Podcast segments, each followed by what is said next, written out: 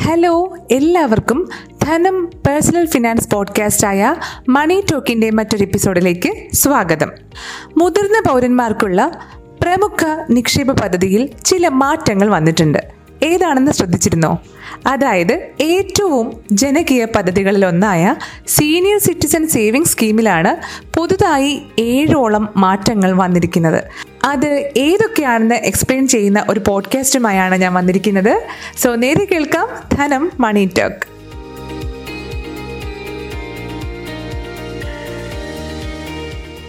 എട്ട് പോയിന്റ് രണ്ട് ശതമാനം പലിശ വാഗ്ദാനം ചെയ്യുന്ന മുതിർന്ന പൗരന്മാർക്കായുള്ള ആകർഷക പദ്ധതിയാണ് സീനിയർ സിറ്റിസൺ സേവിംഗ് സ്കീം എന്നറിയാമല്ലോ. ത്രൈമാസത്തിലും വാർഷികാടിസ്ഥാനത്തിലും നേട്ടം ലഭിക്കുന്ന തരത്തിൽ പദ്ധതിയിൽ ചേരുമ്പോൾ തന്നെ പലിശ എങ്ങനെ വേണമെന്ന് നമുക്ക് സെറ്റ് ചെയ്യാവുന്നതാണ്. എന്നാൽ ഈ കഴിഞ്ഞ നവംബർ ഏഴാം തീയതി കേന്ദ്ര സർക്കാർ പുറത്തിറക്കിയ നോട്ടിഫിക്കേഷൻ പ്രകാരം ഏഴോളം മാറ്റങ്ങളാണ് സീനിയർ സിറ്റിസൺ സേവിംഗ് സ്കീമിൽ വന്നിരിക്കുന്നത്. കേൾക്കാം. ആദ്യം തന്നെ നിക്ഷേപിക്കാൻ കൂടുതൽ സമയം അനുവദിച്ചിട്ടുണ്ട് എന്ന ശുഭവാർത്തയാണ് പറയാനുള്ളത്. ഈ സ്കീമിലേക്ക് നിക്ഷേപിക്കാൻ കൂടുതൽ സമയം അനുവദിക്കുന്നതാണ് ഏറ്റവും പ്രധാന മാറ്റം. അമ്പത്തി അഞ്ച് വയസ്സ് മുതൽ അറുപത് വയസ്സ് പൂർത്തിയാകാത്തവർക്കാണ് സ്കീമിൽ അംഗമാകാൻ സാധിക്കുന്നത്. അതായത് റിട്ടയർമെന്റ് കഴിഞ്ഞ് ഒരു മാസത്തിനുള്ളിൽ നിങ്ങൾ സീനിയർ സിറ്റിസൺ സേവിംഗ് സ്കീമിൽ നിക്ഷേപം ആരംഭിച്ചിരിക്കണം.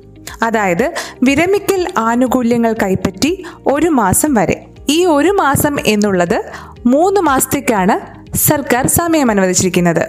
അതൊരു വലിയ മാറ്റം തന്നെയാണ്. കാരണം പല ആളുകൾക്കും വിരമിക്കലിന് ശേഷം റിട്ടയർമെന്റിന്റെ ആനുകൂല്യങ്ങൾ ലഭിക്കാൻ രണ്ട് മാസം വരെയൊക്കെ സമയമെടുക്കാറുണ്ട്.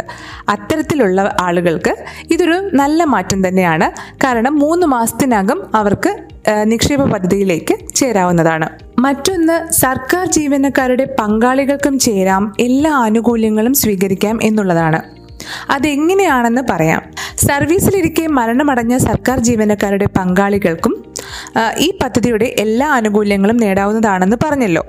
അതെങ്ങനെയെന്ന് പറഞ്ഞാൽ ഒരു സർക്കാർ ജീവനക്കാരൻ അൻപത് വയസ്സ് തികയുന്നതിന് മുൻപ് ജോലിയിലിരിക്കെ മരിച്ചാൽ പങ്കാളിയുടെ പേരിലേക്ക് ഈ സ്കീം അതുപോലെ തന്നെ മാറ്റാൻ കഴിയുന്നതാണ്.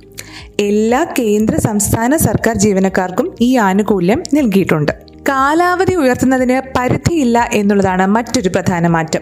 ഈ നിക്ഷേപത്തിൽ ഇനി മുതൽ പരിധിയില്ലാതെ നിക്ഷേപത്തിന്റെ കാലാവധി ഉയർത്താം.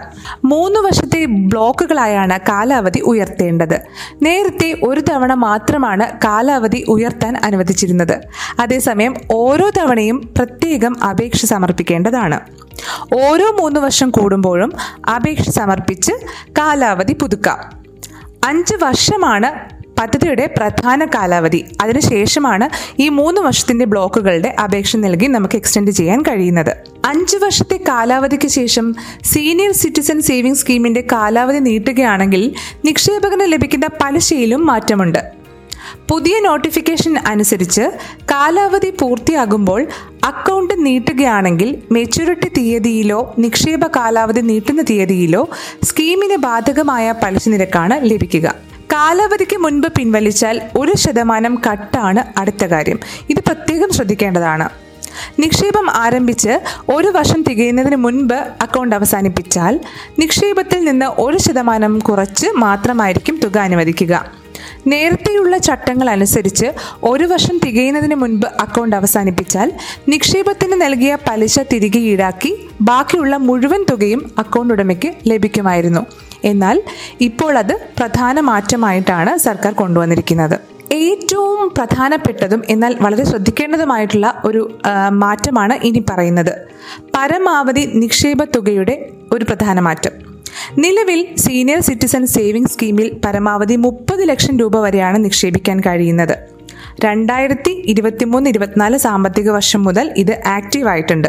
അതായത് അക്കൗണ്ട് ഉടമ മരണപ്പെടുകയാണെങ്കിൽ പങ്കാളിക്ക് അല്ലെങ്കിൽ ജോയിന്റ് ഹോൾഡറോ അല്ലെങ്കിൽ നോമിനിയായി ചേർത്തിരിക്കുന്ന ആൾക്കോ ഈ മുപ്പത് ലക്ഷം രൂപയും അതിന്റെ പലിശ വരുമാനവും ലഭിക്കുന്നതാണ്.